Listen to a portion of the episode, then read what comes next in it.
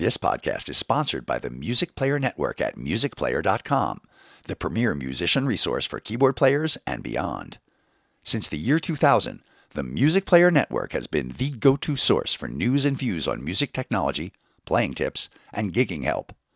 The Keyboard Corner is one of the longest-running keyboard forums in internet history, with guitar, bass, drum, and numerous recording and music tech forums also on offer. Frequented by weekend warriors, manufacturers' representatives, and professionals alike, M P N provides an invaluable resource for any musician, and it's one hundred percent free to sign up and use. Go to w w w dot music player dot com to see for yourself.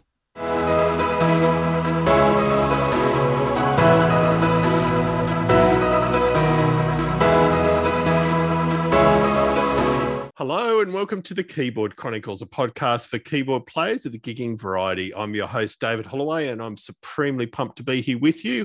I also have with me one of keyboard player podcasting's brightest stars, Paul Bindig. How are you, sir? Well, can I say, if if, if I'm a star, you're you're you're a galaxy radiating oh, brilliance, yeah. David. we're, we're just, you know, two stars in a galaxy, aren't we? Yeah. Um, we're little stars shining lights on the big stars. Let's put it that way. Oh, there you go. There you go. Maybe that could be the new tagline. I like that. So, no, great to be here again. Um, this episode, um, we I actually going to pull the curtain back a bit. So we've just finished uh, recording an episode with Mister Richard Hilton or Rich Hilton. Um, it's hard to overstate his career as a keyboard player, even just purely looking at the roster of artists he's looked with, he's, he's worked with. Uh, and I'm not going to spend the two minutes it would take to Uh, go through that list, and he will actually talk uh, about a lot of them, but I'm going to rattle off some that uh, Rich doesn't even get to talking about. So I'm talking Robert Plant, Stevie Nicks, Patti LaBelle, George Duke, Ashvin Simpson, Freddie Mercury. We didn't even talk about that, Paul.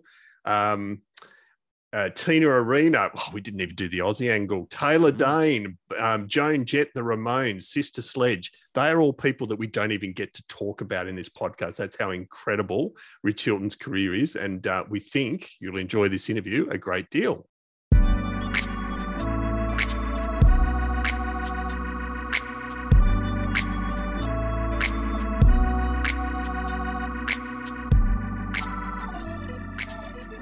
Rich, thank you, sir. It's lovely to have you here. And um, I, I haven't asked you this yet. Is it a, a nice day in, uh, I assume you're in the London area or in? I'm, I'm in London, England right now, and it's beautiful out. Oh, great to ha- great to have you on board. And we've actually got two of the three members of this podcast in hotel rooms. So it's, it's, it's something different. That's good. Um, so, no, lovely to have you on board. And I know you're in the middle of the tour. So I thought we'd actually start off a little bit differently, Rich, and talk about the current tour rather than going back, and we'll, we will go back. Um, but, um, you know, how, how's the current tour going? I, from what I've seen, you're playing some huge crowds and getting some incredible receptions. That's exactly how the tour is going. We're playing huge crowds and wonderfully warm receptions. And um, I have, I'm just having the time of my life. Uh, I maybe uh, sitting around for two and a half years gave us some new uh, perspective on everything, but um, I'm just so thankful for these opportunities, and I know that none of us gets an infinite number of them. And so I am just thrilled, grateful. I'm having the time of my life out here doing this. And I can't, I can't imagine these are the only large gigs you play. You've played with so many people, but I mean, the ones I saw um, that was at the Pink Pop Festival in, in Europe, and then the one on the weekend, was it Glasgow or it was? Uh, yeah, we played in Glasgow uh, sometime a few days ago. And, I mean, you're, get, you're getting mosh pits, Rich. Who would have thought that Nile Rodgers and Chic would get mosh pits? Yeah, well, I certainly wouldn't have thought so, but um, I'm not. I don't spend too much time in mosh pits, I must think. And and what do you think? Why why do you think the reaction? I mean, I'm not surprised. It's obviously great music, and Niall's an incredibly charismatic band leader and so on. But what do you think it is that's particularly getting the reaction you, you're getting this tour? Uh, top of the list would be the songs that he wrote, with uh, mostly with Bernard Edwards, but quite often, but occasionally with others. Um, the songs are just so great, and they bring a happy vibe that in to what we might call dark times is even more welcome and relevant to people's lives in perhaps a slightly deeper way than the usual function of entertainment, where it just kind of exists as some form of court jester to the masses. Um, so maybe it counts for a little bit more in people's emotional lives to have this kind of an escape where people are presented with hopefully well-executed performances of great, happy songs that make us all feel good about ourselves and more together than we normally feel in our daily lives. So that's kind of my armchair analysis of why it seems to be working so well. I think it also has to do with the fact that uh, as a band, we've come a long way in decades of touring now, and the show has been refined to a very clear point where we're presenting the songs that need to be presented in a way that has a nice arc across the length of a show. So there's technical reasons in terms of show business why maybe it's working as well. But I think at top of the list is songs and the need in the culture for people to have happy experiences. Great. No, I, th- I think that's a superb take. And um, you've, you've just talked about your experience and how many decades a lot of you have worked together. So, I mean, you've been working with Nile Rodgers since um, nineteen eighty-eight, I, I think it is. Um, so what, what would you say the secret has been to the success of that relationship throughout? His extraordinary tolerance for my weirdness. That would be the first secret to the longevity.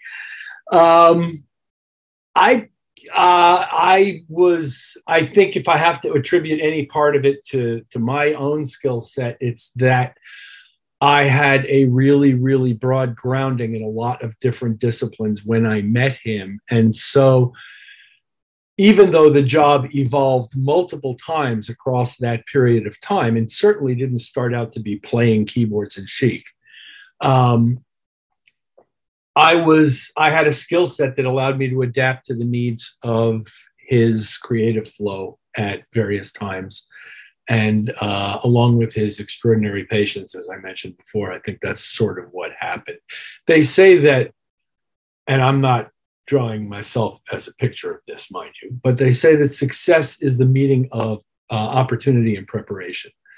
And I was very well prepared, but I also was preparing for something completely different in my life when this call came that started this whole journey with Nile Rodgers, and uh, had no idea, and certainly had no reason to expect that what I would be doing at this age, at this time, would be anything like what's going on now.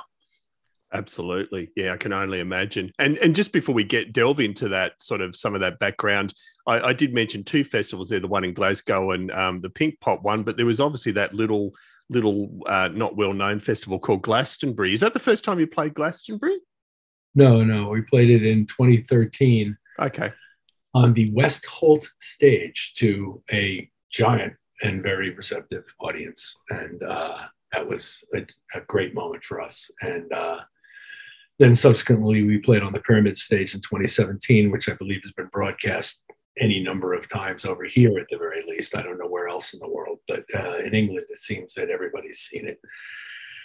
And that was a big day and uh, fun day. Uh, who was it? Um, Barry Gibb went on before us.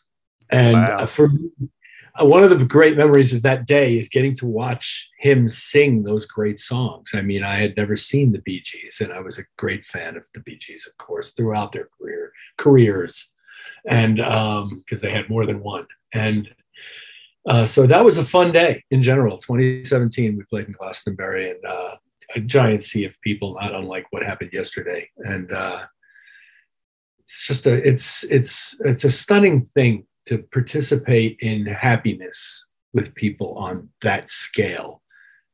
It's very, very humbling, and uh, makes me feel like I've been blessed with gigantic privilege. Um, uh, however, that came about, and I'm just stunned by the moment usually. Uh, I'm not intimidated by the moment, and I'm not scared by the moment, but I am uh, profoundly moved by that experience every time. it never gets normal to me. It never gets like less profound. I uh, I saw an interview with I saw an interview with you, uh, Rich, where you said that the, the only time that you'd really been, I guess, starstruck to the point where you, where with all the all the incredible artists that you played with, and we'll and we'll certainly discuss that in a bit more depth as we go along. But you mentioned the only time where it, it perhaps overcame you was once when you were uh, sitting right next to Eric Clapton with a guitar in your hand, and uh, and the moment was a little bit overwhelming to be able to play. Is that is a am I quoting the interview correctly? Yes, my hands turned to blocks of wood immediately. It was amazing, uh, you know, because I can play some guitar. Uh, I'm not Nile Rodgers by any means, or Eric Clapton, that's for sure. But um, I was sitting with a guitar of mine, and he was sitting. We were taking a picture together, and he was like, "Come on, let's play." And for some reason, I locked up. I hadn't locked up when I had to play with the Vaughan Brothers, so um, I think that's interesting. Uh, but I was absolutely momentarily starstruck and intimidated. And it was like, oh boy. But yeah, you know, um, I'm, I, you try not to be starstruck because professionally it doesn't serve the moment very well. Yeah. And because my experience of, uh, this is a whole separate discussion about people who become famous as young people, and how that affects their life and how they grow through adulthood uh, with that experience. And I've met a, a bunch of them now. I mean, from Diana Ross to Eric Clapton to you, you name it. These were, you know, these people were sixteen, seventeen years old when they started to become giant stars. And it affects how you develop as an adult. But I think one of the aspects of it is that they love to feel normal. I know that sounds odd, but because so many people are, you know, tying their shoes or whatever. Um, they, they like, you know, there's pictures of Clapton doing his own laundry, you know, like, like they just like feeling the experience of normal life because um, it's not always fun being famous. And um, so I start sort of from there in my interactions with these people.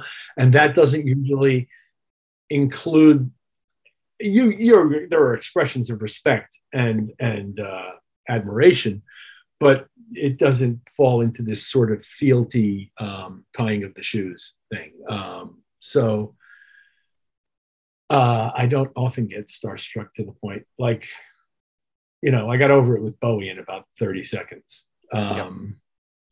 You know, it, it, with different people, it's differently. I didn't feel that. I felt that way about Paul Simon, but I wasn't intimidated in the least. Is that because he's a little guy? I don't know. Um, you know, so it's it's different with everybody. And and Elton was just for me because I grew up in high school. People knew me as the kid who played all the Elton John songs, and they were new songs at the time. Um, so for me to meet and play with Elton was was.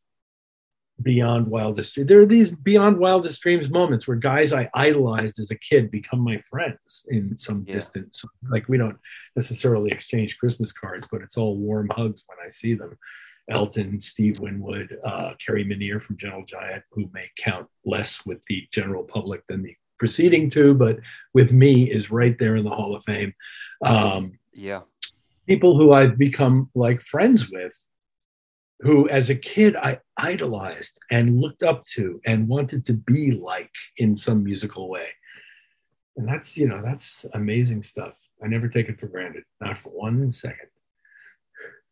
Yeah, well, um, I, I, what you say makes perfect sense, Rich, because I, I think people just like to be treated with respect and and like normal people. So I'm I'm sure that that goes the same for uh, incredibly uh, popular and well-known musicians, just as it does for anyone in any other walk of life. So it's obviously served you well. Uh, so it makes perfect sense.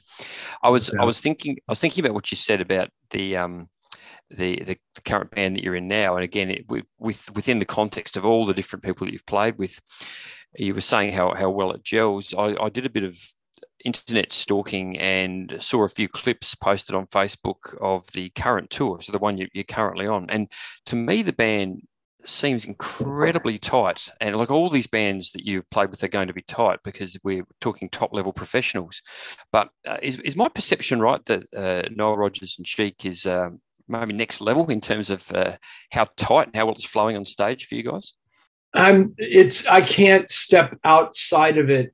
I can't float above it and give you a objective assessment of that as it relates yep. to the other bands are or aren't tight. But I can tell you that I feel really good about the way we're playing, that we set, each of us sets a very high bar for the ensemble as a whole. And each of us views, I believe, our role in the band as supporting everybody else on that stage as yep. a primary motivating goal. And so I think we've got a combination that works well, and I feel really good about it. Yeah. But as to how that plays in the world of tight bands, uh, I don't think I can be objective because I love tight bands and I love other tight bands. So yeah, yeah, yeah. And we just—I just sat at breakfast with two of my bandmates and talked sports and music for like forty-five minutes after we were done eating. And one of the topics that we covered was um, the importance of teamwork, both in sport and in music, mm-hmm. and how one as a participant applies himself to the goal of successful teamwork. And I think that there's a similarity there in terms of the way people relate on a basketball court or a hockey rink or a baseball field or a football pitch or whatever, um, to each other as a team in terms of the overall success of the endeavor. It's also true in bands, and we all have uniquely giant love and respect for each other, as diverse as we are as individuals and as diverse as our backgrounds are, and as, um, for want of a better term, eccentric as artists can be in their own personal habit and style. We're all like loaded with love and forgiveness for each other. And we're surrounded by an incredibly talented bunch of crew and management people. I mean, the, uh, we were just talking about this yesterday. The, we've managed to attract this extraordinary level of, of people who work with us behind the scenes to make the show work very, very well. And some of them are really young people. Some of them are younger than my kids. Um, And they're fantastic. And I love seeing that. And I love feeling that. And I really enjoy my interactions with young people in general, just as a sort of an aside to this point. But um, yeah, so uh, whether we're tighter or not as tight as any other tight band, um, I feel really good about what we're doing. And I've just yeah. got a really, really critical question. Sorry to jump in, Paul, but um, breakfast, Rich, English breakfast. So we're talking fried mushrooms and all that stuff, or more reasonable toast and juice stuff? I, in my own case, uh, breakfast is all about fiber for me. Uh, as, a, as a as a man of my age and and uh, medical history, um, yeah, it's all about the fiber in the morning. So uh, it tends to be more granola, yogurt, fruit. Um, I, I'm a, I'm a great denizen of the continental breakfast these yes. days, whereas many of my bandmates are ordering hot breakfasts quite often of varying kinds. Uh, you know, uh, avocado on toast has become a fa- fairly popular medium for some people. Everybody's got their own way of crafting a healthy lifestyle that allows you to do five gigs in five different countries on five consecutive days, which is we just finished yesterday. That's right. I think I think there's a whole series of episodes in yeah, maintaining diet and fiber and, and good bowel habits on tour, but we won't go there today, Rich. That's good. It's it's uh, it's certainly more grueling than, than people probably think. It's it's physical, physically hard work. So yeah, looking after oneself is actually important. I was I was thinking about your your analogy about sport and music and the, the power of teamwork, and I think that's a really apt one. Uh, personally, myself, uh, taking that to a. a more finer point on at the moment, you share keys duties with uh, Russell Graham. How have you worked out the, the flow between the two of you? How, how does that dynamic work? The dynamic has evolved since Chic reformed in the mid nineties, which was before Russell's participation. And each of the people who played in the band along with me brought their own particular approach to that seat in the band. So let's start from here. When I started playing live with Chic in the mid nineties, when Chic started playing live again, um, I had to figure out what my role was going to be based on the fact that the original band had toured with actual string players with Marcus Berry pickups on their violins, and that we were now going to be representing string parts and keyboards, and that was going to be part of my job. So I had the previous, the early Chic had two keyboard players, and one of them was substantially playing pianos and maybe organs, and the other one had like Rhodes and clavinet, or there was some div- division of labor, something like that. So you basically could have a piano player and a Rhodes player at the same time, and then you'd have clavinets and moogs and things that were available in the nineteen seventies. So that was kind of how the d- division of labor worked in the early band. When it came time to put it back together in the nineties, we were going to need to be able to represent the string parts from the keyboard section.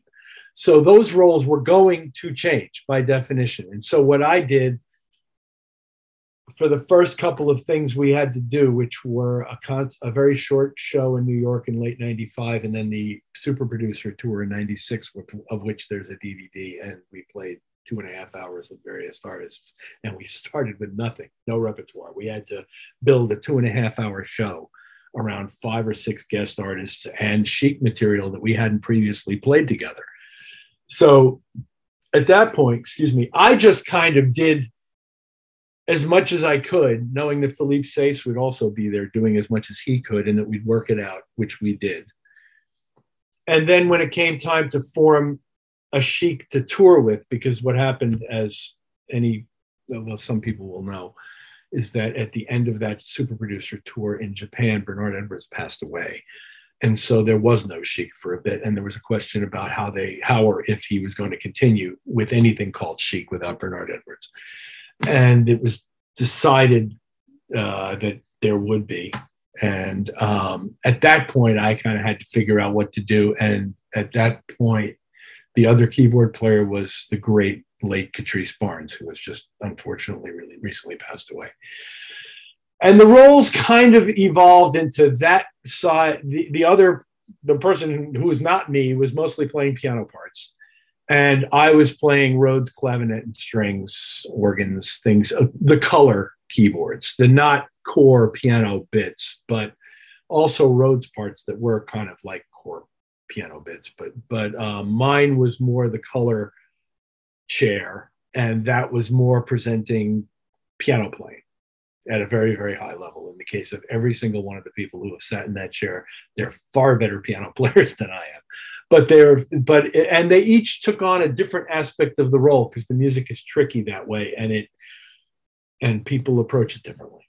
Um, so as it relates to your question about Russell, by the time Russell became He started subbing, I think, in two thousand six in that chair, in the piano chair, and then became the guy in that chair in twenty fourteen, as well as Nile's production partner, uh, which was a role I had held for like twenty-five years or something at that point. And uh, all of which is great and good, and I support a thousand percent, and it's all and it's great. Russell's fantastically talented and wonderful guy, and uh, he's he's like a little brother to me, and I love him dearly and think the world of his ability and his intellect. So, um, and his heart and his family. So by the time he got there, the roles as they are have been pretty much prescribed. And it's a question of how do you fit your skill set into the role that that chair is offered. And there were times along the way where I actually played that chair and somebody else was playing what had previously been my chair. And there were a couple of gigs that went like that too.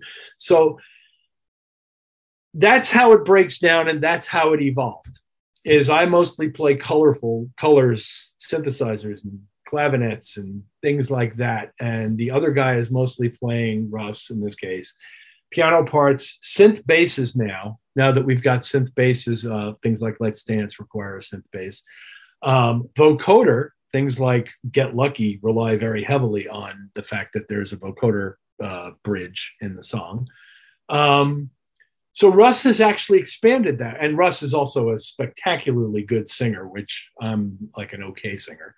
So that helps a lot. And um, and we both play guitar. So in cases where we're supporting guest artists at Nile's Foundation Galas, there have been cases where all of us are playing guitar parts, you know, which is a pretty like cool thing to get to do. And uh, I've had some great, great experiences, and plus, and then you know, we both get to play guitar at sound checks when Nile can't make it. And that's fun too. Right? Yeah. Look, it's it sounds like you've got a very synergistic relationship there that you you've worked out over time. So no, that's that's wonderful, wonderful context. And and so while we're still talking keyboards, then let's talk about your rig on your current current tour, Rich. So what, what are you actually using, and, you know, h- how long have you been using it, and are you well established with what you do as far as boards? So uh, as a brief history, when I started in the nineties and playing live gigs with the band, we had an, an endorsement with an American company called Ensoniq. And I really quite liked their products. And at the time, I was playing Ensoniq keyboards on stage. And in the Budokan video, you see Ensoniq T S twelve, I think a twelve on the bottom, and some other Ensoniq keyboard that escapes my memory at the top.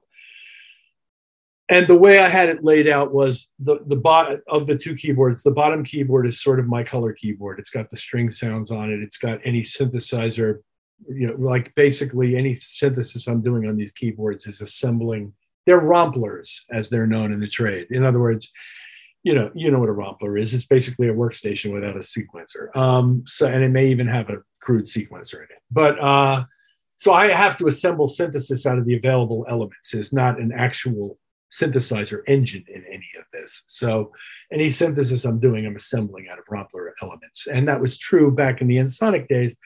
And I actually, back in the Ensoniq days, you had the advantage of being able to use trans waves and uh, and uh, modulate them, so you could get some really nice motion and color without having to have, because they also don't have resonant filters, the Ensoniqs. So you don't have the ability to quack like a duck, but you do have the ability to create nice sort of pulse width like modulations within waveforms, you know, using uh, modulating along a trans wave. So. Um, I, my bottom keyboard is generally the color stuff, and the top keyboard and, and has song programs written for song by song by song. So if I need a string patch, it's got a name that says, you know, dance, dance, dance, or dance times three in my case. And, uh, and if I need to be able to do things like tubular bells, like in I Want Your Love, I've got a split keyboard and there's octave strings over here and there's a tubular bell over here. And I play all those ridiculously fast string runs in the middle from the bottom end of the keyboard, because that's just where they are. And there's Rhodes up here. So the top keyboard is Rhodes's clavinets, organs, a couple of synths um, that I just select on buttons. Like they're not song, they're not written as song programs. They're not in a sequence. It's just, I know what I need on any given song. Um, on uh, Like a Virgin, there's actually a pizzicato string part I play on the top keyboard while I'm playing synth on the bottom keyboard. So it's kind of divided up that way, in general, in my world. And, oh, so what am I using? I'm uh, these days I'm using an R D seven hundred G X on the bottom, which is a fifteen or more old Roland keyboard. I like the Roland weighted action. I like playing weighted actions. I'm a piano player since I was five years old. And um, I like playing eighty-eight note weighted actions. And I like Roland's the best. I, and actually, I like a certain period of Roland the best. I'm not even sure I still like Roland the best, but I did like this particular period that these keyboards are from. In fact, I just bought myself uh, one of their home piano products for my uh, home studio, only for the sole reason that it has that same key bit in it, because I just like the way that thing feels and responds under my hands. So R D seven hundred G X on the bottom, these days an R D eight hundred on the top. Um, Again, at least a ten-year-old, twelve-year-old design, the R D eight hundred. Um, got the same keyboard. I like to have the same feel on top and bottom. It's just, if I can get it, I'll take it. I like it that way because I only have to think about one technique across two hands instead of this one's weighted and this one's not weighted and that one's a little bit, you know, spongy and this one's not, you know, mm-hmm. It's a little soft in the bottom, you know. So I'm comfortable with the key beds. I'm comfortable with the reliability. I've had to play in blizzards. I, I played in the rain a couple of nights ago where it was raining on the rig while I was playing it. I mean, you need gear that's going to hold up on the road, and the Roland gear has held up on the road really, really well, whereas some gear... I used Kurzweil for a while in between the Ensoniq and the Roland stuff. And as much as I loved the sound of the thing, and I quite loved some of the features, most notably the ribbon controller for what I have to do with his fake string falls, um, uh, it they failed on me a couple of times. And were not robust enough to work in extreme weather conditions, which bizarrely enough is a consideration, as we once played a gig in twenty-four degrees Fahrenheit, which is what, minus seven or eight in, in Celsius, yeah, um, outside. And uh, the Kurzweil failed. Uh, it, it, uh, it was on, the sustain pedal was down through the whole show, no matter what you did. And I had to play literally firing all notes off commands with my left hand throughout the entire show just to get through the show. Um, so so that wasn't going to happen again. So I switched to Roland, and this stuff has never failed me, including in a blizzard in Zagreb in two thousand six when literally we were getting snowed on and pelted throughout the entire show. So uh, those are the considerations. And, and also the fact that I can show up, I don't have it here, but I can show up with uh, a set of in-ears and a flash drive. I like to say I come with less than the oboe player. You know, I can go to the gig with less than the oboe. That's awesome. It's another consideration. I don't want to tech my own gear. You know, like I don't yeah. want to have to do the crew in order to play the gig. And I love the crew, and don't get me wrong, it's not it's not some sort of hoity-toity thing. It's just that you need your rest when you're going to do what we're doing and the level we're doing it, and being on the crew is not part of that. Our reliability is so, so important, I think. Um, and if, you, if you're going to be uh, touring the U K, not to uh, cast shade on our, uh, our friends and listeners in that part of the world, the weather can be very unpredictable, even in summer. So, uh, yeah, really critical. You've actually I'm the one uh, in the band who doesn't mind the cold. Um, oh, really? Most of the rest of them do, and for good reasons. But I grew up playing ice hockey outside, so I'm used uh, to the cold. Oh, there you go. Yeah, it's it's not good for the fine motor skills, the cold weather, that's for sure. So I uh, I admire no you. Problem. I have no problems with my hands in the cold. Oh, that's Guitar awesome. Would be different. Guitar is a little harder to play in the cold because you're actually touching the vibration. Yeah, yeah. We don't we don't touch the vibration. We operate machines. Yes, very true. Very true. You, you, your point about the sustain pedal that uh, that wouldn't work or, or would work too much. Um, actually takes us to an area we love to go with all our guests, if you don't mind, Rich, and that is, uh, are you able to tell us a story uh, from, from any point in your career where you may have had a, a very memorable technical or musical train wreck on stage? That was the worst one. That oh, was really? the worst one.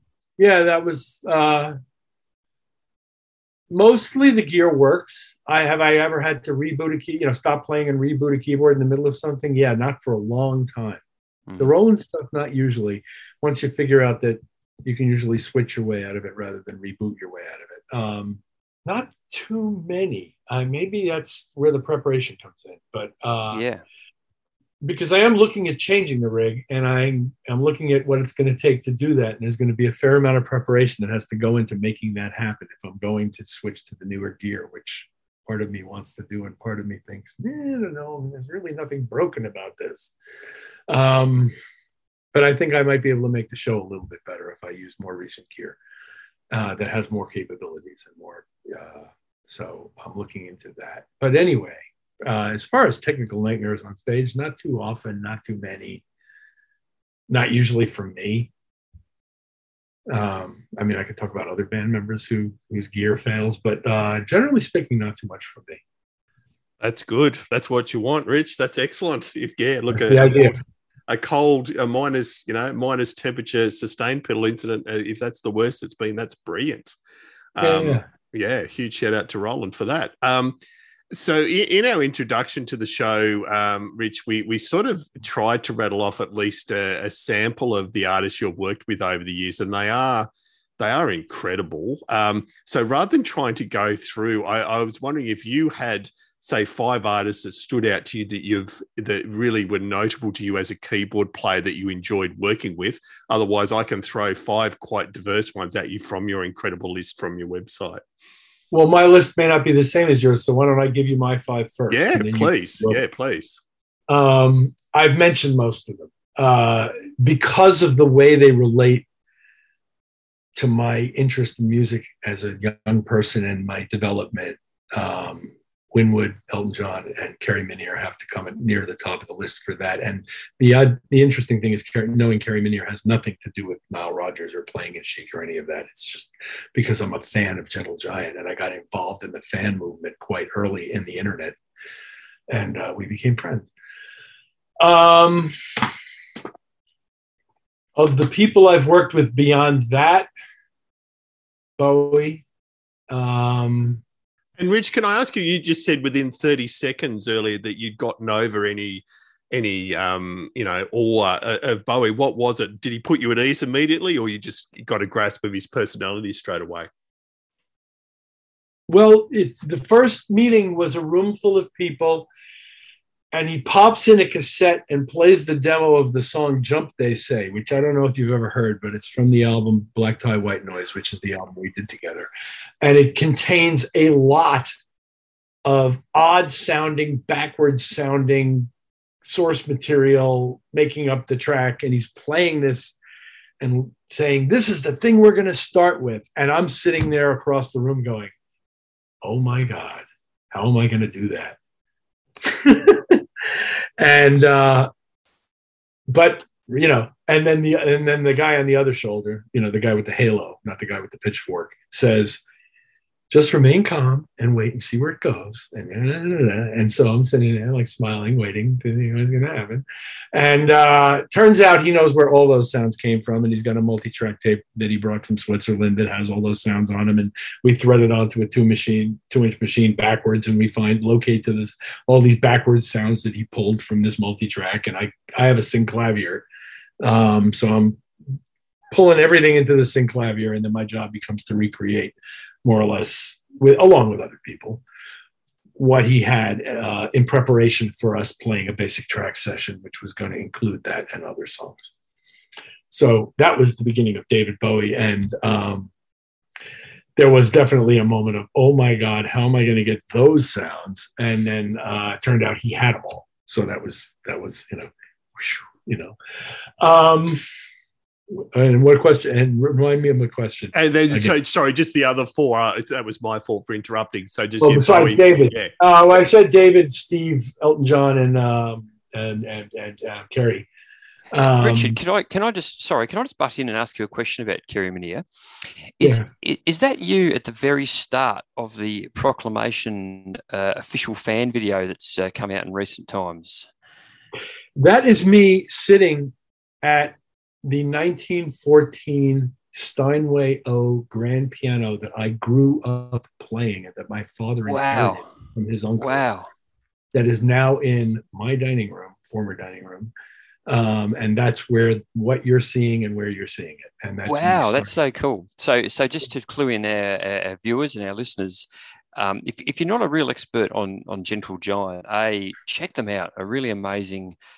Perhaps uh, a prog rock band that doesn't get as much notoriety as, as perhaps some of your your more well known ones like like Yes and and uh, Genesis and this sort of thing, but an amazing uh, prog rock band. Kerry Minnear, phenomenal keyboard player, and uh, we'll, we'll link to it in the in the in the show in the show notes.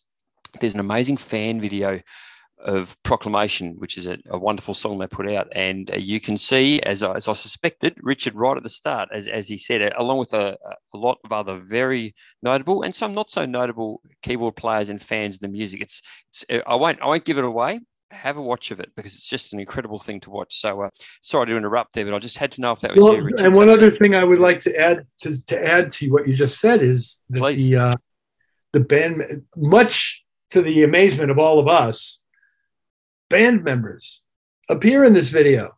Absolutely. Yeah, they do. Performing in ways that they never performed when they were in the band. And that uh, it, it brought me to tears the first time I saw it. It was so, it was so amazing to see them do that. It, to be, that's a, such a generous thing for them to do, because it wasn't built around them doing it, which is the same way the fan movement developed. It wasn't built around their participation, but they kind of caught wind of it. And we kind of assured them that, no, it won't look like a Star Trek convention where there's one hundred people in waiting for your audience. And, and, and pretty soon we're all jamming together and playing their material together. And there's actual video of me and my sons performing Gentle Giant music with members of Gentle Giant.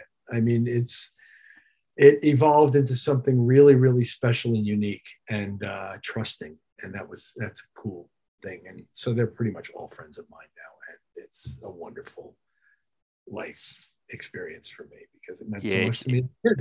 It's it's an amazing video to behold. It really is. So congratulations to all involved. It's, it's fantastic. Sorry, David, I just jumped in on your uh, your question there, mate. But it was I had to know. You know, no, the video was made by the son of Derek Shulman. Ah, okay. Yes. So Derek right, Shulman yes. was the lead singer and one of the primary uh, founders of the group Gentle Giant, and was previously known as Simon Dupree in Simon Dupree and the Big Sound, who had some kind of hit over here.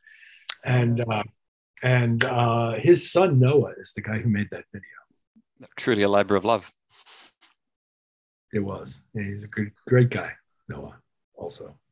No, so uh, your yeah. other question, the fifth is a, I'm struggling because how am I going to choose between Diana Ross, Eric Clapton, Bob Dylan, um, Lionel Richie, David Lee Roth? Who am I, how am I going to choose between those guys for number five? I don't know.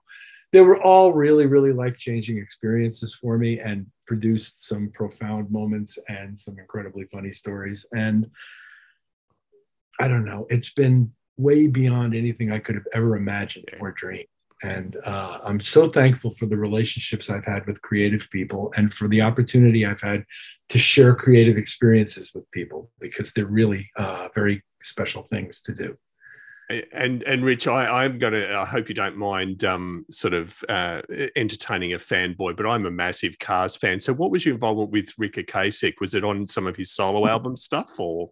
Uh, we did a album with Rick Ocasek, an album called Fireball Zone yes. in nineteen ninety, yeah. with the band, substantially with the band that we had as a house band for a T V show that Nile was on in the States called New Visions on V H one, and um, I was in the band, and, and that was sort of the core band for that project.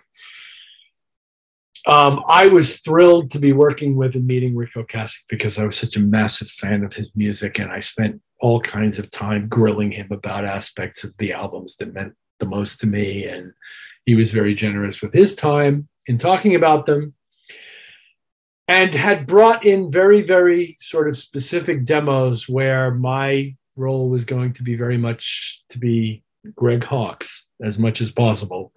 Um, to his thing, because that's what works and that's what's appropriate. Although there's an extent to which I do that, and that he presented that in the demos. And then there's an extent to which I was allowed to go off sort of into my own area. And I mentioned trans waves earlier. And it was one of the first uh, years that the, I believe it was called a V F X at the time, by Ensoniq it appeared, and that offered trans wave uh, modulation synthesis uh, in lieu of having resonant filters. And so I did manage to create some really nice pads for that album using trans wave modulation, because um, I was fascinated by the possibility and it was new. So I was like, let's do that, you know. And uh, Rick, Rick was very interesting to work with. Uh, I can tell you a few things. For example, that Gibson S G guitar that you see him playing since Cars one had the same strings on it that it had when he bought it. Wow. And he was never, he was not going to change them. Now, Bernard Edwards used to do some version of this too, by the way. Some people get to like the way the string sound ages. And Rick is one of, you know, Rick is mostly jump, jump, jump, jump, jump, jump, jump, jump, jump guitars. Um, and it works for that. It sounds great like that. And he didn't want new strings for that. And he was like, no, no, I do not want new strings for this guitar. And secondly, um, we got into a, a John and Marcia conversation. What is that? There's some piece of theater where these two people meet on a park bench and start into a conversation about their past. And they discover that not only did they know each other, but they're like former lovers or whatever. Like John, Marcia, you know? All right. So Rick and I had a sort of a John and Marcia moment when we're talking, and I mentioned that I had lived in Boston for a while, or outside of Boston in Somerville. And he goes, oh yeah, I used to live in Somerville. Where did you live? And I said, I used to live off of Somerville Avenue. And he goes, that's funny. I used to live off of Somerville. Well, Somerville Avenue is pretty big. All right. So what street did you live on? Oh, I used to live on Spring. I used to live on Spring Street. So it turned out at the end of this John and Marcia conversation that Rick Ocasek and I had lived in the same house eight years apart. That is surreal. Oh, Uh, it was a triplex, and he had lived on the first floor and I had lived on the third. So we didn't live in the same space in the same house, but we lived in the same house at the same address, eight years apart. And he was there with Ben Orr when they were forming the Cars. Wow. I just, all I know is I want to move there to pick up some more musical chops between you and those guys. There's something obviously in that building. Yeah, David, you live on the second floor, so yeah. you should get all the well, ones from, yeah, yeah perfect. Right. Those were, those were some tough times for me, so I would have come real cheap back then. I would have come real cheap back when I was in Somerville, like slogging it out. Uh, but uh, I loved it, and uh, it was a formative time for me. Yeah. I used to work uh, in Harvard for selling audio equipment. Okay. No, that look, that's an amazing. I'm glad I asked that, Rich. That's yeah, amazing. And I can imagine you've got some amazing stories for each of those. But sadly, we've got to move on because yeah, there's so many people there. Maybe we'll need a, another episode down the track. Um, but from from all those learnings that you've had from from all these people you've played with, and and you know, playing so many gigs in in, in so many different contexts, what are some key lessons you'd pass on to other players? You know, coming into the industry now that you you wish you'd known when you'd started. Everybody, uh, I, this is so philosophical, um, so I'm going to apologize in advance. Um, everybody has to find a place in their life for the music that they want. In other words, some people find a place in for music in their life in the table radio in the corner, and that's as far as it gets, and that's fine. Um, we all need that. We all, those people are just as important to this entire process as anybody who's trying to create it. Um. And that place can be negotiable. So as an example, in my own life, for the ten years before I got the call from Nile Rodgers, I was not performing music live, certainly, as my primary source of income for any of those years. I was doing other things for money. And I had made a very specific decision when I graduated college to keep music special in my life and not just take any gig that was offered to me for money, even if I didn't care for the music or didn't care about they didn't like the, this, you know, the feeling or the vibe about it. I decided I was going to keep music special in my life and I could do other things for money. Now, very different world from today, insofar as you could very easily go out and get jobs back then. I mean, when I say go out, there was an active retail uh, environment that you could go to. And I did work some retail jobs. I worked some electronic service jobs. I used to install home theaters and rich people's houses for a company that did that. I, I had all kinds of different jobs that involved interacting with people. This world isn't so much like that. There aren't that many of those jobs, and young people don't seem as deeply involved in interacting with people as they do with interacting with their devices, which I'm not passing judgment on, but it's just an observation. So feel your muse, follow it. Don't be deterred. Don't be distracted, but don't place yourself in a position where while you're developing, you have to rely on it for an income. Um, find ways to make money that allow you to be the musician you want to be. Um, figure out who you want to be, figure out who you are, figure out what that music is that you should be making, figure out how it provides satisfaction for you, first of all, and for your listeners, secondly. Um, Do things that interest you. Never stop learning. Study, read, learn gear. The gear doesn't make the music, you do, but you're going to need some tools. It's kind of hard to build a house without a hammer, so you're going to need a hammer. Um,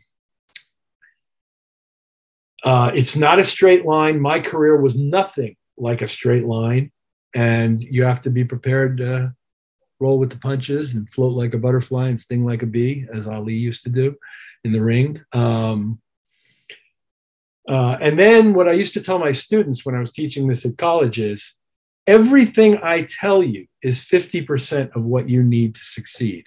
And the other fifty percent is you being a cool person, being an articulate and intelligent person, learning how to listen to people and respond to their needs and not go off on your own tangents, being able to provide. These are essentially service jobs in, in a way. It's not quite the same as carrying bags to somebody's room in a hotel, but it's not that far removed from it either. And you have to approach it like a service job. So you have to make sure that your client, whoever your client is, whether it's your boss or the artist or the studio or whoever you're working for, is being well served by your being there. and being awareness, uh, having awareness of that, and self-awareness uh, of your role in that, and your relationships, and maintaining those relationships. It's just like life skills. Um, so that's the other fifty percent. You know, we can talk about gear and technique and how do you use a compressor on a vocal, and we could talk about all of that stuff all day long, but it's only half of what you need to know to succeed in this business, unless you're very, very lucky and become the artist, in which case maybe you got through without all of those skills. But that's not how it worked for me. I found I had to do that. I was the son of a school teacher, and I was held to a high standard as a kid, and I think it's it's actually served me well. I think that's great. And I'm I'm making the call here, Paul. I reckon that's the most articulate tips for future keyboard players in fifty-three episodes. I'm making the call right now. Wow. Yeah, wow. Yeah, well, it was, that was actually really, really good. Really, uh, thanks for being so generous with your thoughts there, Rick. Thank you. Um, yeah, Thank it was very, you. quite profound, actually. Um, I, you know, I, I really like the idea of, um, you know, uh, understand uh, what you need to do to become the musician you want to be. I think that's, uh, whatever that might be, I think that's a really cool way of looking at it. So, um, yeah, thank you for sharing that with us. That was uh, wonderful. Rich, a keyboard player that you admire, that if the planets aligned, you'd love to see uh, interviewed on this show? Well, when I walked off stage, where was it? Before Hyde Park. Where was I before I was in Hyde Park? Ah, at the North Sea Jazz Festival. I was looking into the eyes of Corey Henry. Oh, oh. yes. Oh, Rich, we I wish. walked over yeah. and I gave him a hug and thanked him. And uh, what a stunning, stunning musician he is. So you you could you couldn't do much better than Corey Henry. Yeah, you know? we'll, we'll try to the day we die, Rich. We'll try to the day we die. Yeah, what an absolute! I, it's hard to describe him. Yeah, he's a superstar, isn't he? Yeah, he's a superstar. He's a natural. You see him, and he was clearly born into it. it all he had to do, all he does, is it, he just lets it come through. It, you, uh, there's a point in the performance part, and this is important to me in terms, somebody asked me recently about my performance preparation, and I have to get really calm. I do breathing, I do slow breathing and stuff. I, I try to bring my heart rate down. I try to get to an absolute place of peace and clarity. And then when I play a show, I'm basically like in a trance. I'm so in the feedback moment of listening and correcting and listening and correcting and listening and correcting and, and just feeling and not thinking and not intervening and not, you know, the voice in the back of my head about picking up a quart of milk on the way home and all of that, you know, like nothing, none of it. It all goes away. It all has to go away. And I have to get to that place where the only thing is this thing right here. And, and then I can, I can, it's just like getting out of the way. It's getting out of your own way and letting it come through you. And some people describe it in different ways. And some people think it's religious. And some people think whatever, higher power. And maybe, maybe, absolutely. There's something, there's something that's running all that. Because if I can really, really get out of the way, I, it just comes out. It just pours out of you. And it's such a, such a magical place to be, because it requires so much trust. And I've said, and Nile has actually quoted me saying, um, that the, it, for those ninety minutes, the safest place in the world is on stage with Chic. And I don't even think about anything else. Or yeah, I, I, if I think about anybody else, it's my family. But but uh, for the most part, it's just um, getting out of the way and letting stuff flow through you. And so you see a guy like Corey Henry, and it just feels like it's being channeled from some like magical place, because it just comes out of him, no matter what he's playing. Have you seen him play the harpeggi? Yes. You know what the arpeggio is? That that stringed instrument, mm-hmm. that sort of rectangular stringed instrument mm-hmm. with fret, frets going this way. Oh, my God. Like the musicianship that comes through all of it. You you recognize in some guys the same voice coming through multiple different uh, instruments. Stevie Wonder, for example, the harmonica playing is just like the vocal. Louis Armstrong, the trumpet player, is just like the vocal. Uh, you you find certain artists where it's one voice speaking through different mediums, and um, Corey Henry has that. He he he he comes through whatever he's playing, and it's remarkable. Yeah, no, I think that's a brilliant pick, Rich. Yeah, so we we yeah we we live in hope of getting Corey on the show one day. Um, So speaking of inspirational artists, can can you rattle off five albums that inspire the hell out of you? If you you know you're stuck with only five albums, what would they be? Where did I put my five album list? There it is. Um, I'm generally not comfortable with lists, but no. I'm willing to do it. And I will preface this by saying that if you ask me tomorrow, it's probably it could be very easily five different, because I'm going to go with five influential albums, because I don't think I do favorites very well. There's so many things that I like that to exclude things as favorites almost yeah. offends me. So if I don't mention Bach and Beethoven, it doesn't work for me. So that's not good. Reasonable. So price. Five influential albums as they uh, occurred in my life.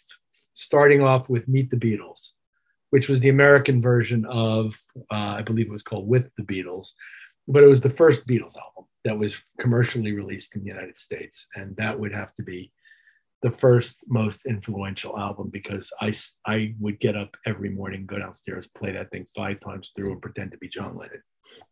Just, um, as a, just as an aside, Rich, when you said it brought a tear to your eye, the Gentle Giant video, just recently seeing McCartney at eighty um, do that duet with John Lennon up on the screen at Glastonbury, that brought a tear to my eye, and I, I don't think I'm alone there. Yeah, yeah, yeah. That's very touching. Very ni- nice piece of uh, production theatre that they've done, and and it is really, really touching, especially now that we've seen the Peter Jackson documentary, which brings us a little closer to that process and that period. So, and and gives us all a chance to forgive everybody for the B S that we've been told about the way they really were, which is not always the case. Um, so yeah, agreed.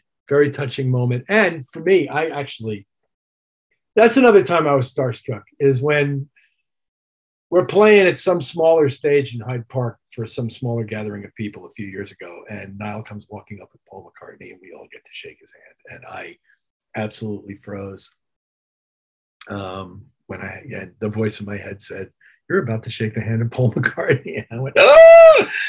Um, so anyway, uh, second influential album, uh, "Are You Experienced" by Jimi Hendrix. Now you can sort of tell when I grew up based on these uh, album selections.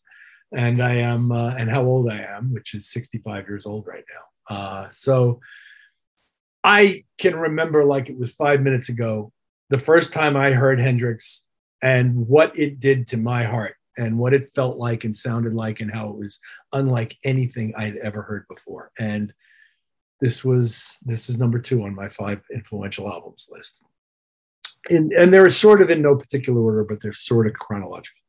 The next one would be The Inner Mounting Flame by the Mahavishnu Orchestra, which came out in the early seventies and uh, featured the first version of the Mahavishnu Orchestra, which is a hard group to beat anywhere. You want to talk about tight bands, good God. Um, and that album twisted my head around and made me think about music completely differently.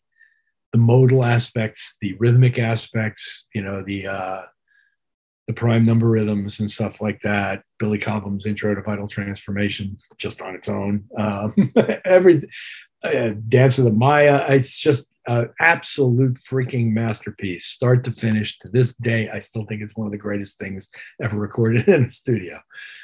Uh, next one on my list is A Love Supreme by John Coltrane, which actually predates The Inner Mounting Flame and is widely regarded as one of the most influential jazz albums ever made, and again provides a completely unique texture and wonderful compositional development style that is to this day transcendent in my view and is fantastic. And then the last one is something that practically nobody's ever heard, which is an E P of uh, that I my parents had of Oscar Peterson, uh, which uh, for a series that was called uh, Jazz at the Philharmonic, that Norman Granz, the promoter, uh, had started and recorded. And this was, I believe, Peterson's premier performance at Carnegie Hall in New York in the nineteen fifties. And it's two approximately ten or twelve minute sides of his playing. And it, again, transformed the way I heard music for life. Uh, I had never heard the piano played like that before, and I didn't know it could be played like that. What I did know immediately was it wasn't likely going to be me who was going to be the next guy to play it that way based on how well he could do that. Um, So those are my five: Beatles, Hendrix, McLaughlin, Coltrane, and Oscar Peterson. Yeah, superb picks, Rich. Yeah, love them. Love them all. And our listeners love them too, because it, it turns us on to new things and or things that we we like to revisit. So, no, great stuff. Um, our last uh, our last question, sadly, Rich, um, for this time around at least, is the quick fire ten, where we fire ten questions at you that you try and answer as, in the most short and sharp way possible. So, Paul, over to you. First question, Rich: stereo or mono? Stereo. Sitting or standing? While doing what? Playing. Sorry, playing. Now that's actually really that's a legitimate point. We'll have to adjust it. See, that's you're too quick. Yeah. So while playing keyboards. um, even though it's a challenge, standing, and that's why, and and I do it in Chic. It's a challenge, though. It's not easy. There's a whole choreography to it. It's confusing. It's a whole separate entity aspect to me executing that show beyond what I'm doing with my hands. I actually have, it's a dance. But yeah, standing. we, I'll never think of that question the same way again. We're going to have to rephrase that, I think. Um, guitars, sexy or an abomination? There's a picture of me at the age seventeen playing a Univox piano hung around my neck, five sets at weddings and bar mitzvahs, holding that bad boy up. I was in good shape in those days. Um, I think it's sexy when it's played well, but people getting out there and doing a half-hearted job of attempting to execute guitar licks, not so much. Um, furthermore, it's sexier on people half my age than it is or, on me or her. Or, or Nile Rodgers. Nile Rodgers, the guitar looks good, but yeah. I've never seen Nile Rodgers. No, I, I, can't, I can't imagine him actually playing one, but if you did drape one over him, it'd still look good. Yeah. I mean, going back to the Coltrane thing, he does a hilarious imitation of McCoy Tyner at the piano. Nile does. He's when he said he can actually. He can like actually do that. But anyway, uh, fire away. uh, and I think knowing your skills, I know the answer to this one, but transpose button or adjust on the fly? Uh, it's going to surprise you. There is a part of the show that I play transposed. Why, you ask? Because I originally learned it in the original key, and we play it a whole step down. And as much as I can and have played it a whole step down, I like the way it lays in my hands in the original key, and I don't have perfect pitch, so it doesn't mess me up. Whereas uh, my son and other people I know, Russell Graham, have per- perfect pitch, and pl- playing transposed instruments is a little confusing to them because what you're seeing doesn't represent what you know. Like, but for me, my pitch is mostly relative. So generally speaking, as a gauntlet to be thrown down, yes, we should play it all in the actual key that it's in. But uh, there is a moment in the show where uh, there's one bit of music that I play transposed because I just like the way it lays in my hands better. And I'll leave it to everybody to guess what that is. Cool, cool, very cool. Um, all right, the next one, keyboard stands, uh, the X stand style or anything else but the X stand style? Anything else, not anything else, but but definitely the X stand is one of the worst ideas in modern technological history. And I would like to personally have a meeting with the guy who decided this was a good idea. Um, Z stands for me. Why? I need clarity under the keyboard for my feet, especially if, I'm, well, not even especially if I'm standing up, sitting down too. Uh, have X, X stands are the bane of my existence and I hate them. There you go. How's clear. That? That's clear. Um, oh, that's cool. they, this may, it may have been a while, Rich, but last gig you attended as an audience member. And don't worry, and that pause is not uncommon. We, we've been tempted to drop this question because most working musicians don't really tend to go to gigs.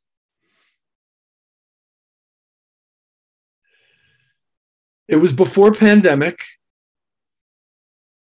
I believe it was a Strange Folk show in Connecticut, which I attended with my late friend and artist Farhad Humayun and um, possibly my son James. Um, I think that was the last live gig I saw. Strange Folk is a band that I worked with in the late nineteen nineties and, and co-produced a record with. And they're very, very dear friends of mine. They're a, they're called a jam band, and they're from Vermont, uh, is where they met, although they don't live in Vermont anymore. And uh, they occasionally do reunion gigs. And this was one of those. And I was bringing an artist I was working with at the time to see some very dear friends of mine. The artist is from Pakistan, so this is also a cultural thing to bring him to shows in America so that he can enjoy that part of what our culture is like, whatever that's worth. And uh, so that's the last one I recall at the moment. And the one before that was Bela Fleck and Chris Tealy playing a duet show on banjo and mandolin, which was the plinkiest thing I've ever heard, but it was wonderful. Yes, I love it. Um, the the best thing about playing live music? Sharing happiness with the audience. Great. By far, by far, absolutely by far. That's I'll, I'll I could well up and get emotional if I really get into it, but um, that is where the privilege aspect lies. Everything else is just what you go through to get there. But that's the privilege aspect. Now, learning to play your instrument couldn't hurt either.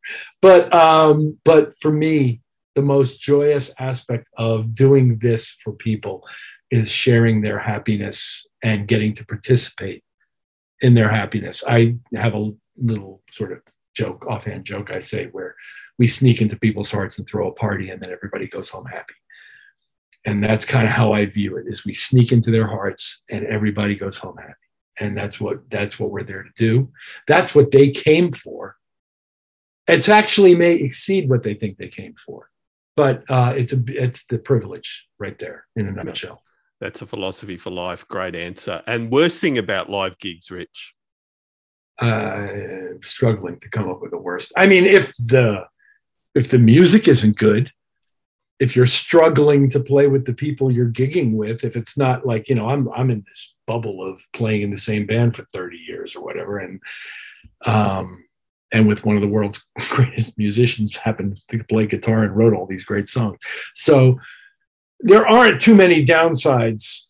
You know, if they are, they're logistical and lifestyle related, and what you have to go through and the preparation aspects, and you've got to stay at least up to a certain condition to be able to just cope with life on the road. And like, you know, at our age, stuff happens, and, you know, you may have a bum knee one day, or you may get, you know,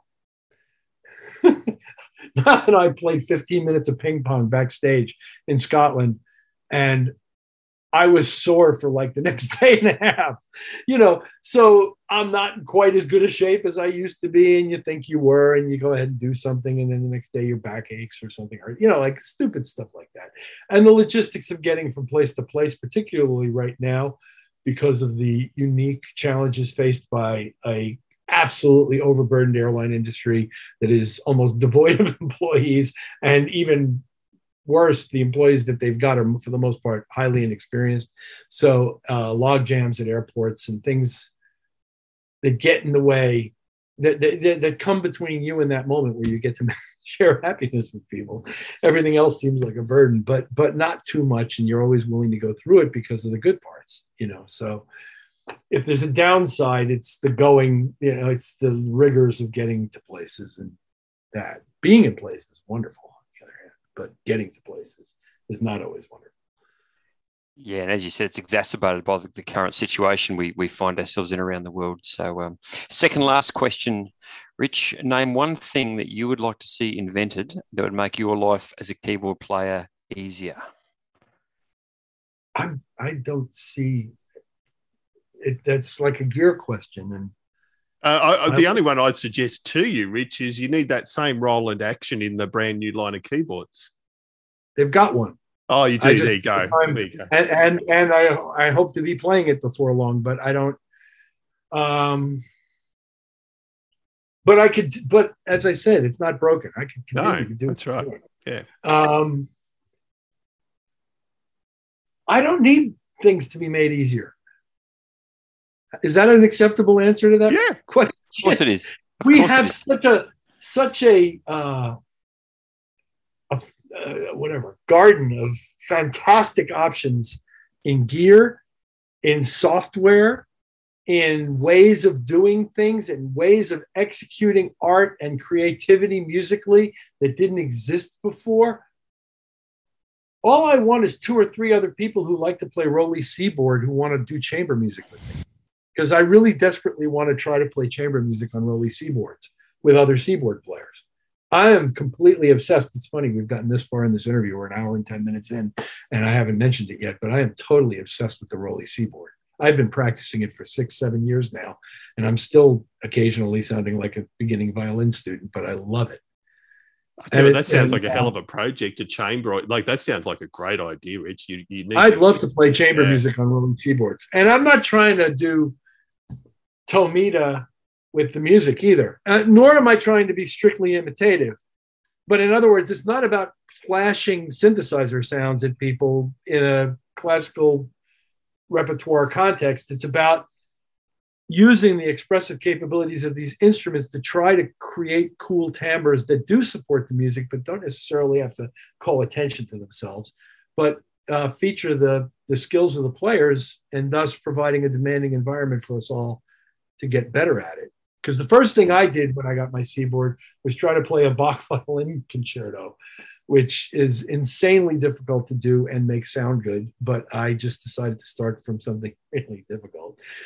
And, uh, you know, it's getting better all the time. And I love the thing. And I, I it, at home, I'm obsessed with it. And guitar, by the way, I play a lot of guitar at home. Um, so there's nothing that anybody needs to invent. I just want to get better at the things I'm working on. I never expected to see something like that. That no, it is amazing. Um, and speaking of amazing pieces of gear, but there's no right or wrong answer with this last one, Rich. Red keyboards, yes or no? You said rent? Red, uh, red, R E D, sorry. Yeah, red. Oh. If it says Nord on it, it's fine with me. So I assume, I mean, there aren't too many different red keyboards. No, I mean, that's right. Yeah. For a moment, we're talking about the, the Nord company. And yeah. I think they make outstanding instruments that do a lot of things really, really well. And as long as you don't try to apply one of their instruments to something that it's not designed to do well, you're going to have a good gig. And I, I got to play on one of their stage. I got to play a gig with a friend of mine on one of the Nord stage, some version of it, I don't know. And it was entirely enjoyable for me to play. I quite liked the availability of the effects in real time in front of you right there on the on the buttons and stuff. You can get to it. I like the pseudo draw. I'm fine with pseudo draw bars. I'm not a real organ player anyway, so un traditional ways of accessing those kinds of sounds is not really that big a problem for me, because I wasn't brought up driving a Hammond like a Ferrari. Um, their synths are fantastic. Their keyboard actions are great. I like the piano product. Um, so I got, I, I you know, I, the aesthetic is okay, but but uh, they make great products, so who cares? That's right. No, great answer. And Rich, thank you so much. Cannot thank you. You've spent well over an hour with us. Um, and, you know, knowing how England works, you're due for another meal. It's time. It's time for the... If you, you didn't... You didn't no, have it's going to be a while. That's, that's right. So, no, look, thank you. I mean, it's it's obvious you're a huge player of substance. We knew that before we met with you, but it's been further reinforced by speaking with you, and, and can't thank you enough. And I know you, uh, you and Chic were in Australia relatively recently, but hopefully we see you down here again in the future as well. Um, and, and yeah, we're, we're, you know, really appreciate your time. I really appreciate your kindness and your invitation, and I really enjoyed the conversation.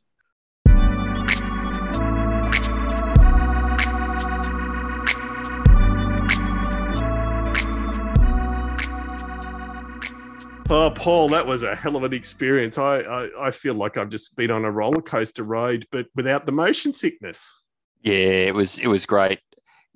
Rich really does think really deeply about, about music, and is clearly very passionate about it. And I'm, I'm sure everyone who's watching this on YouTube will agree. His passion just just shone through, you know, and just he left us with so many gems. It was it was just a lot of fun. Yeah, no, absolutely superb. So again, huge thanks to Rich for his time, and um, hope you enjoyed it as much as we did re- recording it. And um, yeah, I'd love to catch up with Rich again. I said I, th- I feel like we've only scratched the surface. So hey, you know we, what? Yeah, you know what, David? Before you before you wrap up, you know what? the, the most positive thing I got out of that. I should, mm. I'm, I'm being cheeky. It wasn't actually the most positive thing I got out of it, but uh, probably unbeknownst to anyone who watches or listens to this podcast, uh, I have an acoustic guitar sitting in the corner of my office, uh-huh. and I, I don't play it very often. I've had it for a long time, and I've never changed the strings on it. And I've always felt bad about that, but but I don't know. Now I feel kind of good about that. Go. I can. Maybe it's a, it can be an artistic choice. What do you reckon? You're the Rick Ocasek of, of Adelaide. I like it. I can tell you I'm not anything like that, but it, anyway. No, that's gold. No, thank you, Paul. That's a good anecdote. Um, so a quick shout out to our, our gold and silver supporters, the Core Chrome User Group, and Greg. Thank you, Greg, as always. Um, the Core Chrome User Group is on Facebook, of course. Uh, Brother Paul Brown from the Water Boys, still going strong on tour at the moment. Uh, Tammy Catcher of Tammy's Musical Stew. We love Tammy, and Tammy runs a great, uh, she's such a, an aficionado of, of some great music, and, and is a huge supporter, and we appreciate it. And of course, the music player dot com forums and Elk Electronic, we, we really appreciate. And yes, Paul is indeed wearing the Keyboard Corners t-shirt there. So, um, you know, we really appreciate their support as well. So we'll be back again in a fortnight or so, but just a reminder that you can keep in touch via a few means. So our website, as always, is keyboard chronicles dot com. Uh, we're on Facebook at Keyboard Chronicles, or The Keyboard Chronicles. You'll definitely find us. And on Twitter at The Keyboard C H R one. Um, if you like good old-fashioned email, then drop us a line at editor at keyboard chronicles dot com.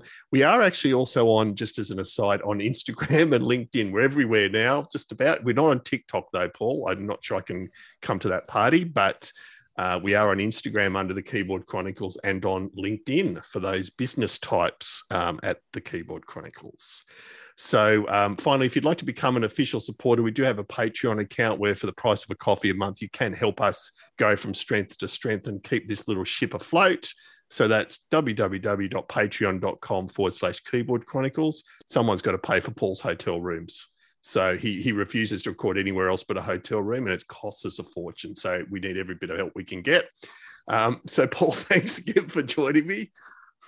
Uh, again, thanks for inviting me to come along and co-host with you. And that's the minibar behind me there, David. We'd, and I'm just going to go and raid it now. No, I think Paul Paul's actually misrepresenting, because one of the other parts of his rider is he has to record in a motel room with a modular synth in case in the background. This is what Ooh. sort of diva he is. So most importantly, thanks to all of you out there for listening, and we'll see you back here next episode.